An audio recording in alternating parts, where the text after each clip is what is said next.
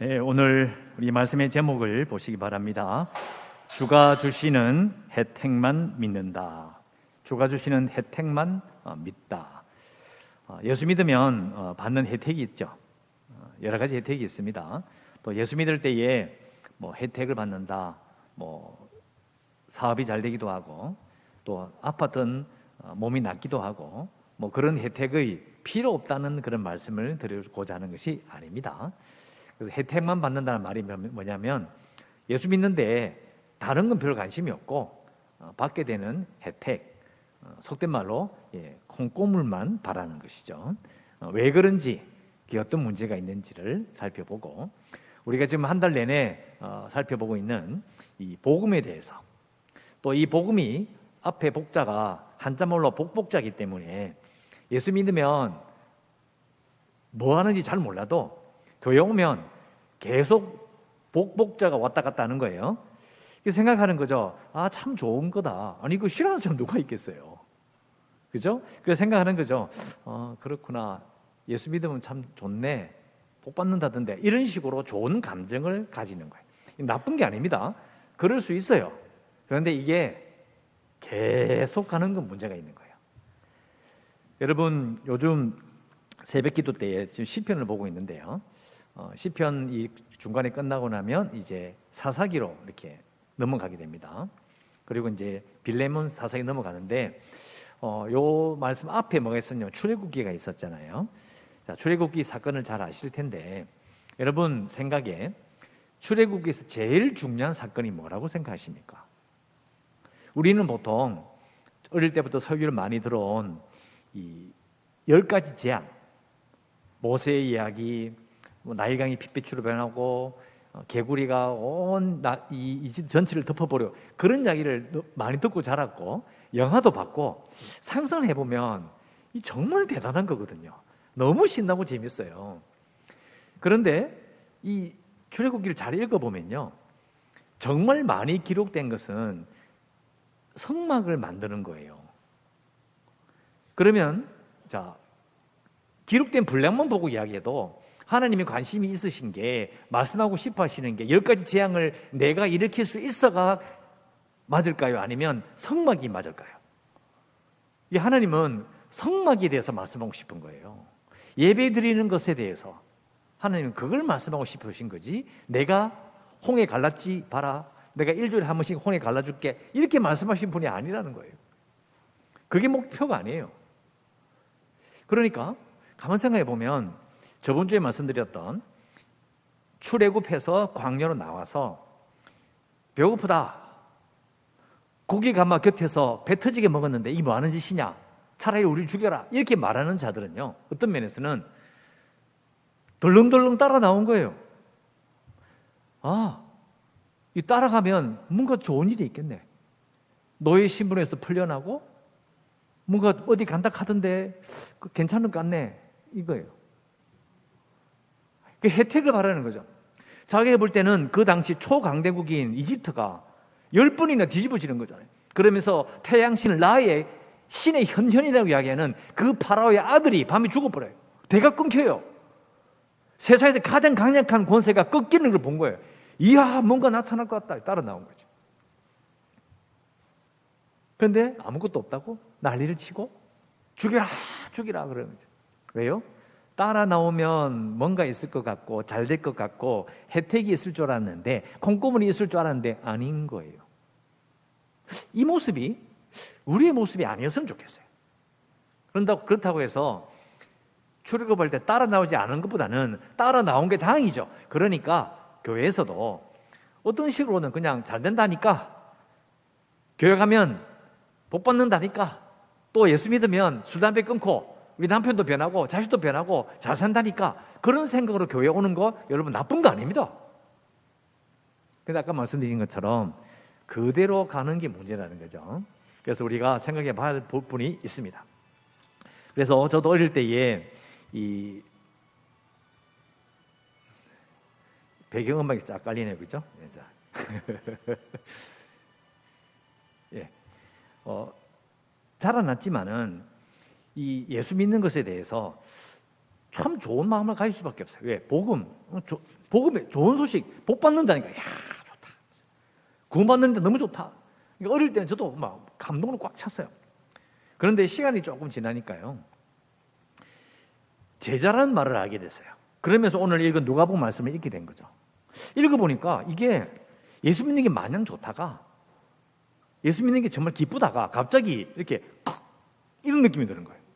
어? 이, 이 말이 이 이상한데 이 말이 왜 이래? 예수님 그 사랑하시는 그 인자신 예수님 모습이 아니고요. 예수님의 말씀이 어조가 너무 강한 거예요. 이게 중학교 때인데 딱 보면서 이상하다. 예수 믿으면 가족을 미워해야 되나? 자기 부모와 처자와 형제와 자매와 이거 미워해야 된대요. 이게 무슨 말이지? 또 자기 목숨까지도 미워하래. 이게 전문 용어로 자기 혐오라는 거거든요. 나를 미워야 된대. 이거 이 정신병이에요. 문제가 있어요. 자기를 왜 미워야 돼? 야, 이게 말을 왜 이렇게 하시지? 또 평상, 평상시에 십자가를 지고 다니라고? 그럼 목에 매야 되나? 가슴팍에 십자가를 이렇게 표시내고 다녀야 되나? 등판에 새겨야 되나? 진짜로 들고 매야 되나? 이게 무슨 말이야? 아이, 이 마음이 너무 마음에 안 드는 거예요. 그래서 어릴 때 제가 중학생 시절에 제가 이걸 읽으면서 내린 결론이 뭐냐? 예수님 말씀하셨잖아요. 내 제자가 되지 못하리라. 음, 그래. 나는 제자가 아니고 나는 교인이 되면 되겠구나. 이렇게 생각했어요. 제자는 다른 사람이 하고 왜 나는 이렇게 못하겠거든. 나는 그냥 교인으로 열심히 교육하면 되지. 이렇게 생각했어요. 여러분, 지금 이 마스크를 써서 표가 잘 안 나는데 전부 다 이러고 계시는 것 같아요. 음, 왜? 다 그렇게 생각하는 거라. 나는 제자가 아니고, 어, 그냥 교인으로 살면 된다. 뭐 굳이 뭐 이렇게까지 난리를 칠 필요 있겠는가? 이렇게 생각하면서 말씀을 읽는다는 거예요. 근데 여러분, 제자란 말은요, 이게 한자말로 해서 그렇지, 그냥 영어로 보면 그냥 따르는 사람이에요. 예수님을 보고 그냥 따르는 거죠. 근데 이게, 자, 우리는 이렇게 읽히는데, 예수님께서 이 말씀 하셨을 때 예수님은 왜 이렇게 어조가 강할까? 우리는 예수님의 그 마음이 이해가 잘 안 돼요. 왜 이렇게까지 강하게 말씀하실까? 그 이유는 출애굽기를 보면 알아요. 따라 나왔잖아요. 복 받는다고 해서 노예 신분을 벗는다고 해서 따라 나가면 뭔가 좋은 일이 있을 줄 알고 따라 나왔던 그 사람들이 불평하죠. 똑같은 거예요. 그냥 혜택이 있을까봐 따라 나온 거예요. 근데 그 모습이 오늘 이 모습에 똑같이 재현되고 있는 거죠. 여러분, 요 누가복음 요 말씀과 비슷한 말씀이 요한복음에 또 나옵니다. 잘 아는 오병이어의 기적. 그 다음에 무리들이 예수님 막 따라와요. 갈릴리 바닷가를 이렇게 돌아가면 막 우르르 따라와요. 그때 예수님께 이렇게 말씀하시죠. 너희들이 나를 찾는 것은 표적을 본 까닭이 아니요 떡을 먹고 배부른 까닭이로다. 이렇게 말씀하셔요. 그러니까 예수님이 사람들을 보면서 마음에 이제 어떤 면에서는 개인적으로 사람의 그런 마음으로 화가 나신 거죠. 이 사람들이 따라오는 게 예수님을 따르는 게 아니고 예수님 때문에 배가 불러서 그 혜택을 보고 따라 나온 거예요. 결국은 출애굽기에 나오는 만나와 메추라를 먹이는 그 사건과 오병이의 기적으로 떡과 물고기를 먹이는 그 사건이 비슷하다고 보거든요. 그러니까 하나님이신 그분이 생각할 때 출애굽할 때 따라 나왔던 이스라엘 백성들 뭣도 모르고 따라 나왔던 그들의 모습이 겹쳐 보이는 거예요. 말씀하시는 거죠. 그래서 어조가 아주 강해지는 거예요. 나는 나를 따르면 너희들이 생각하는 혜택은 없어. 이런 말씀이에요. 근데 이렇게 말씀하니까 듣는 우리 성도님들 기분 나쁘실 거예요. 내가 예수 믿게 됐을 때 예수 믿어 생긴 혜택을 바라고 예수 믿는 거 나쁘나? 뭐 그, 그게 큰 죄가 그게. 그렇게 생각하실 수 있어요. 자, 조금만 더 깊이 이야기해 봅시다. 여러분, 우리 한국 교회를 두고 이렇게, 이렇게 연관 책들이 많이 있습니다. 한국 교회 역사를 평가하고 특히 6.25 이후에 이렇게 온 나라가 새롭게 출발했는 그때에 이후로 일어났던 모든 교회의 사건들을 보면서 교회를 연구한 책들이 많이 있는데요. 그래서 이렇게 이야기합니다. 한국 교회가 크게 성장하는 이유가 뭘까? 그리고 지금 왜 교회가 약해진다고 이야기하느냐? 이렇게 이야기하면서 아주 의미 있는 말이 한 구절이 있어요. 이렇게 말합니다. 한국 교회가 약해진 이유는 한국 교회가 강해진 이유와 연결되어 있다. 왜냐하면 강하게 된 이유가 오히려 시간이 지나면서 약해지는 이유와 거의 비슷한 거예요. 어? 이게 무슨 말일까요? 여러분, 한국 교회는요, 사실 원칙적으로는 부흥이라는 것은 말씀의 부흥이 있어야 돼요. 무슨 말이냐면, 교인들이, 사람들이 말씀을 깨우치면서 그 말씀 때문에 깨우치면서 눈이 밝아지고 귀가 열리고 가슴이 확 열려야 돼요. 근데 이것은 시간이 오래 걸려요. 아주 오래된 시간이 차근차근 밟아 올라가 되니까 시간이 많이 걸리죠. 근데 우리 한국교회는 한국 교회는 우리 이 한국인의 심성처럼 확 타올라요. 그것 때문에 이제 그렇게 말씀을 배우는 그런 단계보다는 오히려 불안한 심리를 이용하고 복 받고자 하는 내가 복 받고자 하는 그런 욕심을 이용했다라고 봐요. 그래서 오히려 이렇게 이야기하죠. 한국 교회 부흥의 역사를 보면 말씀을 잘 순종하고 말씀대로 살려고 실천하고 말씀을 가르치는 그 목사보다도 교인들의 그런 욕심, 미신적인 그런 신앙을 잘 이용하는 사람들이 큰 교회를 이룬다는 거예요. 그런데 시간이 지나면 어떻게 되느냐? 자, 옛날에 목했던 분들 제가 도매급으로 판단하는 게 아니고요. 그건 저는 잘 몰라요. 근데 그렇게 써 있는데 그 책에서 뭐 이런 이야기를 하죠. 어느 교회 어느 교회 이렇게, 이렇게 짚은 게 아니라 가만 생각해 보니까 그러면 그때의 사람들의 그런 불안한 심리와 어려운 시절에 산 위로하고 사들을 받아줬고 그리고 하나님 앞에 열심히 기도해서 법복하고자 하는 그게 잘못인가? 그건 아닌데 가만 생각해 보니까 시간 지나면서 불안한 마음이 깔아앉아. 안 불안해. 또 시간이 지나 보니까 열심히 살아서 다 어느 정도 이루었어. 더 이상 이룰 것도 없고 또 이룰 만한 그런 것도 없어. 그냥 괜찮아요. 나도 그냥 잘 살아왔고 내 자식의 자식도 괜찮아요. 심지어 그 밑에 자식까지도 괜찮아요. 그러니까 이게 별로 안 답답한 거예요. 그러니까 교회가 강해지고 부흥할 때 그때 강조했던 불안을 잠재우고 열심히 살고자 하는 마음을 이렇게 해준 그게 목표가 안 된 거예요. 그러니까 교회가 촥 가라는 거예요. 그러니까 결국은 그 말이 맞는 거죠. 교회를 강하게 했던 요인이 오히려 이제는 반대로 교회를 약하게 만드는 요인이 되고 있다. 음, 이해는 가요. 그런데 기분 나쁜 건 어쩔 수 없어요. 기분이 저도 기분이 나빠요. 아니, 자 이것을 우리에게 적용해 봅시다. 저도 그렇지만은 우리 어머니도 마찬가지고 우리 모든 어른 다 마찬가지일 거예요. 사는 게 힘들고 불안해가지고 예수 믿으러 교회 왔는데 기도하면서 그런 불안이 좀 잠재워지고 하나님의 믿음으로 마음이 안심이 된 거. 그게 나쁜 일이에요? 아니잖아요. 그리고 사는 게 너무너무 힘들어도 잘 살고 싶어서 열심히 기도하고 열심히 살았는데 성실하게 살았는데 그럼 내 신앙이 잘못된 거예요. 그런 마음을 다 가지고 있는 거예요. 근데 문제는 아까 말씀드린 것처럼 이스라엘 백성들을 끌고 나오셨을 때 출애굽할 때 기적을 보여주셨던 그 하나님. 그래서 지금 답답한 삶, 노예로 400년을 살아온 삶에서 심지어는 그 계속 핍박이 심해지니까 온 나라를 다니면서 난리를 쳐도 그 왕이 요구하는 그 할당량을 채우지 못해서 재난이 임했다고 그런 고통을 겪으면서 그 어려움을 해결해 주시는 그 하나님. 그들을 압박했던 권력을 엎어버리고 심지어는 홍해까지 갈라서 더 좋은 곳으로 가져가시는 그 하나님. 따라 나선 거예요. 그게 바로 뭐냐? 우리가 불안해서 어려워서 힘들어도 교회 오니까 마음이 편안하고 기도하니까 도와주시고 기도하니까 기도 응답도 있고 그래 살아온 거 이스라엘 백성과 똑같은 입장이라는 거예요. 그래 살아왔어요.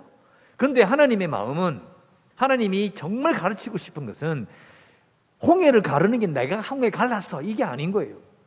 그게 아니고 성막을 만들고 하나님을 예배를 가르치고 하나님을 예배하는 그 사람들이 그 성막을 가지고 그대로 가나안 땅에 들어가서 거기서 하나님의 제사장 나라가 되는 거라는 거예요. 하나님의 초점은 기적이 아니고 성막이에요. 홍해를 가르는 게 아니고요. 가나안 땅에서 뿌리를 받고 제사장 나라가 되는 거예요. 이거 어려운 거 아니죠? 이해가시죠? 그러니까 우리가 이스라엘 백성들처럼 계속 기적을 바라고 계속해서 하나님께서 왜 만나와 매출하기 계속 안 주시느냐? 시간 지나면 가나안 땅 들어가면서 만나와 매출하기 없어져 버리는데요. 흘러가요. 그러니까 우리의 출발점이 잘못됐다고 말하기보다는 그건 지나간 거예요. 그럼 지금은 우리는 어떻게 해야 되냐는 것으로 이게 바뀌어야 하는 거죠. 자, 그래서 우리가 14장 오늘 읽은 말씀에 보면 예수님의 어조가 너무 강한데 이걸 잘 생각해 봐야 돼요. 자, 우리가 저도 어린 마음에 이걸 읽으면서 끔찍하다. 아니 왜 이렇게까지 말씀하시냐고 부담스러워 했잖아요. 근데 그게 예수님을 따르면 생기는 좋은 일이 말고 치르는 대가를 말씀하시는 거거든요. 그래서 마음이 탁 닫혀버리는 거예요. 그러니까 이것은 일단 제껴놓고 예수님이 말씀하시고 싶어 하는 게 뭐냐면 나를 따른다는 것은 너희들이 생각하는 것과는 달라 이런 말씀이에요. 그러니까 예수님께서 말씀하시는 건 이런 거죠.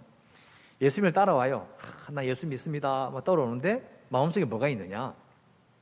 내 가족 이 잘 됐으면 좋겠고 내가 잘 됐으면 좋겠고 뭐 이게 나빠요? 하지만 예수님을 따른다는 것 아까 말씀드린 것처럼 follow란 말이 영어로 있어요. follow. 따르는 게 그냥 자 따를 때 자나 나, 나 따라오세요라고 이야기해요. 예를 들어서 이 뭐 큰 낯선 데 가가지고요. 이 인솔하는 교사나 지도자가 있어요. 자 우리 자 저쪽으로 갑니다. 자 깃발 들었죠? 자 깃발 보고 날 따라오세요. 그럼 따를 따라가려고 했을 때 첫 번째 하는 행동이 뭐예요? 눈으로 봐야지. 어, 저기 가네. 안 보면 못 따라가요. 그러니까 예수님을 따른다는 것은 예수님을 먼저 봐야 되는 거예요. 예수님을 따르는 거예요. 예수님을 따라 살다 보면 이게 출발점이에요. 따라가다 보면 어떻게 될까요? 시간이 지나면서요. 부모도 떠나고요. 내 자식도 떠나고요. 내 남편, 아내, 내 건강, 내가 하던 일을 다 떠나가요. 왜? 지나가는 거 아니니까 버리는 게 아니고요. 예수님을 따다 보면요. 그걸 알고 있어야 돼. 이게 다 지나가는구나. 시간이 지나면 예수님밖에 안 보이는 거예요. 그런데 이걸 모르는 사람들은 혜택에만 관심 있는 사람들은 예수님을 따르는 것처럼 보이지만 예수님을 보는 게 아니라 그 위에 떨어지는 것을 죽기 바쁜 거예요. 신앙생활은 출발점이 그리하다 할지라도 그걸 하나님께서 비난하지 않으세요. 그 나쁘다 말씀하는 게 아니에요. 그러나 시간이 지나면 어떻게 돼요? 이게 바뀌는 거죠. 이제는 주님이 주시는 혜택만 믿는 게 아니라 예수님을 바라보는 신앙을 가져야 된다. 이것은 젊은 사람들은 이게 무슨 말인지 모를 수 있습니다. 왜냐하면 볼 게 너무 많거든요. 해야 될 일이 너무 많거든요. 챙겨야 될 게 너무 많아요. 그런데 조금 더 나이가 들면 조금 달라지죠. 안 챙겨도 되거든요. 안 쳐다봐도 돼요. 알아서 다 돌아가. 그러니까 사실은 제가 항상 강조하잖아요. 신앙의 완성은 마지막이라고 해요. 마지막 때가 되면 자기가 나이가 많이 들면 정말 내가 주님만 바라보고 있다는 것이 그때 증명이 돼요. 내가 진짜 예수님만 바라보냐고요. 예수님만 바, 예수님을 바라본다는 것은 어디서 증명이 되느냐? 예수님만 바라보는 사람은요 다른 게 없어져도 크게 크게 영향을 안 받아요. 물론 섭섭하죠. 아쉽, 아쉬워요. 아, 그좀 조금 더 오래 지고 있었으면, 조금 더 살아 있었으면, 조금 더 함께 있으면 이런 마음이 있어요. 그럴 뿐이죠. 그것 때문에 흔들리지는 않아요. 왜요? 예수님이 흔들리지 않기 때문에 나도 안 흔들리는 거예요. 그게 예수님을 바라보는 거예요. 따라가는 거죠. 그래서 우리가 복음에 대해서 설교를 마무리하면서 8월 달에는 제목이 복음은 남을 잘 되게 합니다라고 제목이 바뀌어요. 그러니까 지금까지 7월 달에는 나 자신이 과연 복음을 믿느냐로 결론이 나는 거예요. 복음을 믿는다는 것은 예수님을 믿는 거예요. 왜? 예수님이 복음이니까. 이게 복음을 믿는다는 것은 예수님을 바라본다는 의미를 가지고 있어요. 첫 번째 우리가 짧게 요약할 것. 우리는 이제는 진정으로 예수님을 바라볼 때가 되었다라는 겁니다. 정말 내가 특히 나이 드신 어르신들 내가 정말 예수님을 바라보고 있느냐를 깊이 묵상하고 기도해야 돼요. 그렇지 않으면 이건 정말 뿌리 뽑힌 것처럼 흔들흔들 하는 거예요. 정말 예수님을 바라보느냐? 예수님을 바라보느냐? 너무 추상적인 이야기 같죠? 자, 좀 더 이야기해 보겠습니다. 자, 첫 번째 기억하십시오. 진정으로 예수님을 바라볼 때다. 자, 이게 중요하고요. 자, 두 번째는 우리가 예수님을 바라보면 예수님은 우리를 어떻게 볼까요? 자, 우리를 이 세상에서 나를 인정해 주시는 분은요. 하나님밖에 없어요. 우리 예수님밖에 없어요. 왜요? 다 사라지잖아요. 나를 인정해 줬던 모든 것이 다 없어져요. 지나가 버려요. 남자들이 특히 살면서 나를 인정해 주는 사람을 위해서 목숨을 바쳐요. 충성을 해. 이게 남자들 가지고 있는 이 그런 기질들이 있어요. 영광이에요. 내 위의 사람이 그 위에 높은 사람이 나를 인정해 줘. 이거는 말로 다 할 수 없는 기쁨이에요. 근데 시간이 지나면요. 내가 평생을 쌓아왔던 뭐 이렇게 20대부터 시작해서 직업 하나를 가지고 열심히 살았던 그래 그게 막 영광을 가지고 칭찬받고 잘해서 근데 갑자기 딱 끝나버리는 거예요. 아무것도 아닌 거예요. 사람이 흔들흔들하는 거예요. 그런데 예수님은 태어나서 우리가 예수 믿게 되는 순간부터 아니면 예수 믿기 전에 이미 택하셔서 나를 인정하시고 보시고 나를 끌고 계시는 거죠. 이게 정말 느껴져야 돼요.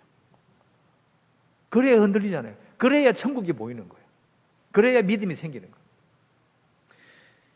최근에 TV에 어, 보면요, 그 뭐 슈퍼밴더 이런 게 있어요. 저도 이제 그 다 보지는 못했는데 유튜브에 보면 그런 짧게 짧게 잘라서 이제 소개해 주는 그런 게 있었어요. 저번에 그 어쩌다 한국인 그허 교수님처럼 그 한그 그 지원자 오디션에 참석한 예, 참가한 사람들이 이제 하는데 밴드니까 이제 그 드럼을 치는 사람이 나와서 참가해서 이제 오디션을 봤는데요. 이게 보고 있는데 나이가 어려요. 20대 초반이고 이름은 은아경이라고 있어요. 나오는데 그러니까 이제 드럼을 치러 나왔어요. 근데 얘기를 들어보니까 아버지가 드럼을 치는 사람이어서 어릴 때 아버지가 드럼을 치는 걸 이제 보니까 너무 멋있더래요. 그래 드럼을 배우기 시작했고 자기는 이게 너무 좋대. 그래서 이제 어, 심사위원들이 이제 한번 쳐보세요. 탁 치는데 어, 너무 잘 치는 거예요. 제가 보면서 입을 쫙 벌렸어요. 야 이거 나도 드럼 치는 거 보면서 세계 여러 유명한 사람들 드럼을 친 거 다 들어봤는데 야 얘도 진짜 장난이 아니다. 그러는데요. 잘 칠 뿐만이 아니라 드럼을 치는데요. 이 느껴지는 거야. 애가 이걸 너무 좋아하는 거야. 막, 막 과음을 지르, 과음이 막 이히 이히 이러면서 막 치는 보면서 저게 저렇게 좋을까? 그런 마음이 들 정도로 너무 좋아하면서 치는 거예요. 여러분, 근데 이 생각이 드는 거예요. 걔가 60이 돼도 좋을까? 40년이 지나도 좋을까? 50년이 지나면 뭐가 좋을까? 다 지나가는 거예요. 자기가 좋아하는 일을 하며 그 일을 잘해서 사람들에게 인정받는 거. 큰 기쁨이죠. 그만큼 재미있는 일이 없어요. 근데 다 지나가. 다 지나가. 그래서 결국은 마지막에 남는 게 뭐냐? 한 번도 우리를 인정하지 않고 버려두지 않으시는 항상 우리를 인정하시고 받아주셨던 그 하나님의 마음.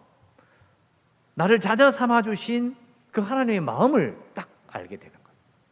그것이 우리를 영원을 바라보게 만드는 신앙의 눈을 가지게 하는 겁니다.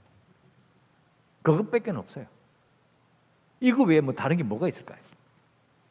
그래서 예수님을 따른다는 것은 예수님께서 예수님께서 그래 나를 따라오면 꽃길을 걷게 주겠다. 여러분 꽃도 꽃길도 계절 지나면 바뀌고요. 다 시들고요. 다 없어져요. 어떤 분은 이렇게 말하더군요. 꽃길만 밟게 주다 그렇게 말하면 안 된대요. 왜? 남이 꽃 갖고 오는 걸 밟고 지나간다는 말이기 때문에 밟으면 안 된대요. 꽃길 걸을 생각하지 말라 이렇게 말하는 걸 강연을 들은 적이 있는데 그 되게 재밌는 말이었어요. 우리는 자기가 좀 깨끗한 거 좋은 것만 밟으려고 한다는 거죠. 예, 아니. 어떤 길이냐? 뭐가 떨어지느냐? 얼마나 잘 되느냐? 이게 아니라 출발점 예수님을 바라보고 가는 거죠. 내가 과연 예수님을 보고 따르고 있느냐? 그 방향으로 가고 있느냐요. 왜 따라갈 수 있어요? 예수님이 뒤로 돌아보시고 말씀하시는 거죠. 우리는 뒤로 돌아보면 안 되지만 예수님이 뒤로 돌아보고 우리에게 이야기하는 거예요. 나에게 이야기하는 거예요. 내가 널 알아. 내가 널 인정해. 나와 같이 하나님의 형제가 된 거잖아. 아들의 형제가 됐어. 너 나 내 형제야. 내 자매야. 인정해 주셨잖아요. 이게 느껴지시냐고요. 이게 우리를 영원으로 인도하고 마지막 순간까지 우리로 하여금 하나님의 놀란 위로, 하늘의 위로가 그 고백과 그 깨우침과 그 고백으로 임하는 겁니다. 다른 건 없어요. 다른 건 없습니다. 자, 마지막으로. 여러분, 부서진 사람이라는 책이 있어요. 어, 책이 이제 제, 이름이 제목이 조금 그렇죠. 부서진 사람. 어, 독일에 있는 이 소명자 하나님께서 부르셔서 목회하도록 한 사람의 이야기인데요. 제목이 부서진 사람이에요. 이분이 예수님께서 부르셔서 목회한다고 나섰는데 거의 목회가 끝날 무렵에는 산산이 부서진 사람이 되었다는 거예요. 너무 고생을 많이 해가지고 가족에게도 교인들에게도 계속 배신당하고 너무너무 고생을 많이 했대요. 자기는 그냥 예수님 바라보고 그냥 갔는데 너무너무 고생을 많이 한 거예요. 근데 그 책의 마지막에 이렇게 이야기하더래요. 이렇게 이야기했습니다. 끝에 가보니까 다 마치고 거의 인생의 막바지 달았는데 이렇게 이야기하는 거죠. 자신이 하나님을 닮아 있음을 알게 된 거예요. 하나님처럼 하나님의 성품을 닮아서 사람들을 사랑하고 따뜻하고 온유하고 공감하고 정의롭고 자비롭고 성실한 사람으로 살아가고 있더래요. 그러니까 이게 왜 이 책이 왜 중요하냐면 하나님께서 이스라엘 백성들을 이집트에서 고래 내시는 것이 기적을 하나님께서 보여주시고 내가 이렇게 힘이 있어를 보여주고 야 너 재밌지 신나지 이게 목표가 아닌 것처럼 데리고 들어가 나와서 하나님을 예배하는 사람을 만든 거예요. 그래서 성막에서 하나님을 계속 예배하면 하나님 만나면 어떻게 되느냐? 결국은 하나님의 자녀로 우리가 사는 시대에 하나님의 자녀로 결국은 하나님과 가까이 하면서 하나님을 닮은 자들 되는 거 아닌가요? 우리에게 원하시는 것은 구약 시대는 하나님을 예배하는 자로 제사장 나라가 되는 것이고 예수님을 통해서 우리를 자녀 삼아 주시면서 우리가 예수님과 같은 모습으로 이 땅을 살기를 바라시는 거예요. 그게 부서진 사람의 결론이에요. 여러분 마지막으로 요약하면 이렇습니다. 우리가 복음을, 복음을 가지고 살면 예수님을 바라보고 살면 우리 삶의 마지막의 순간에 하나님을 닮은 사람이 되는 거예요. 그게 결론입니다. 그래서 알게 되는 거죠. 우리를 통해서 하나님의 살아계심이 증명이 되는 것이다. 물론 저도 이제 설교할 때마다 느끼는 겁니다. 너무 이상적인 이야기지 않느냐. 너무 뜬구름 잡는 이야기 하지 마라. 이런 분이 있을 수 있어요. 근데 여러분, 저도 설교를 준비하면서 생각해 봤을 때 과연 내가 이 여정을 걷고 있느냐? 부끄럽다. 과연 나는 그 이렇게 나온 책처럼 부서진 사람이 될 수 있겠는가? 그런 삶을 받아들일 수 있겠는가? 그러면 목사만 이런 삶을 사는 것이고 성도는 그런 삶을 살 필요 없냐? 아, 난, 나는 제자가 아니고 나 그냥 교인으로 살래. 이런 이기적인 마음으로 사는 건 아닌가? 근데 저는 어, 자신할 수 있는 거 이겁니다. 어, 제가 나이가 많이 들어서 80, 90 넘어가서 초라하게 아무도 알아주지 않는 그런 마을에서 그냥 나를 알아주지 나에게 너무 더럽었으니까 전부터 나를 모를 거 아니에요. 그러나 그 가운데서 예배드리며 그래도 내가 하나님을 닮아가고 있음을 내가 알 수 있을까? 하나님을 닮았기 때문에 이 닮아가는 이 내 마음, 내 모습이 결국은 이 모습 그대로 나를 천국에서 받아주실 것을 믿을 수 있겠냐는 거죠. 저는 감히 저는 그 여정을 걷고 있다고 말할 수 있어요. 내가 앞서 나간다는 말하는 게 아니라 방향은 맞다라는 것을 저는 말할 수 있어요. 목표가 어떻게 좀 대박을 치고자 이게 아니거든요. 대박을 치고 여러분 기도 많이 하면 복 받습니다. 대박 칩니다. 이게 아니고 예수님을 따라서 그 예수님이 뒤를 그리고 가끔씩 나를 봐주시는 예수님의 그 눈길을 생각하며 그 길을 걷는 거예요. 그 걸음으로 말미암아 하나님께서 나를 인정해 주시다는 걸 알게 되고 내가 자녀가 되면 시간 지나면 자녀는 성장하여 하나님을 닮게 돼 있어요. 여러분 이 말씀 드리고 마치고자 합니다.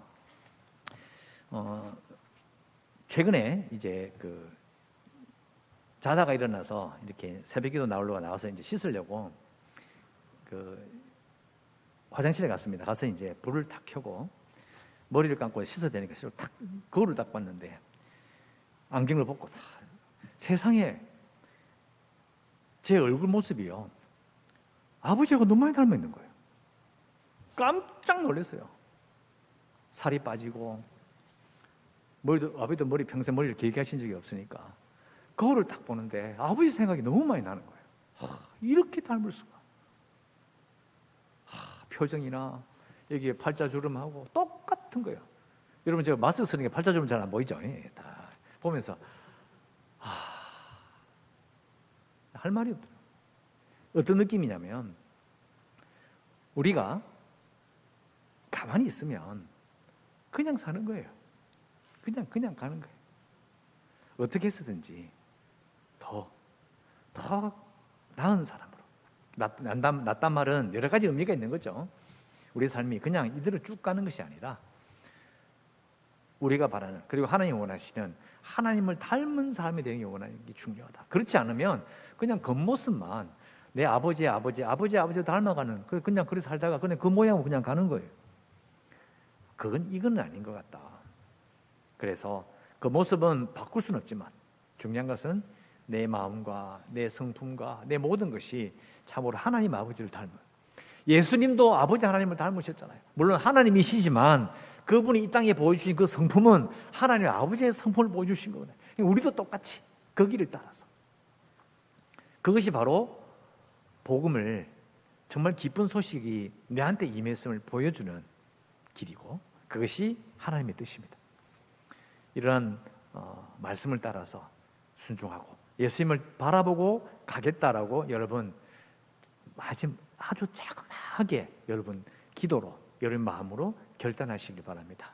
결단하시고 어, 우리가 다시금 새 마음을 품고 우리에게 새 마음을 주셨으니까 그 마음을 가지고 다시금 살아가는 모든 성도 되시기를 주의 이름으로 축원합니다.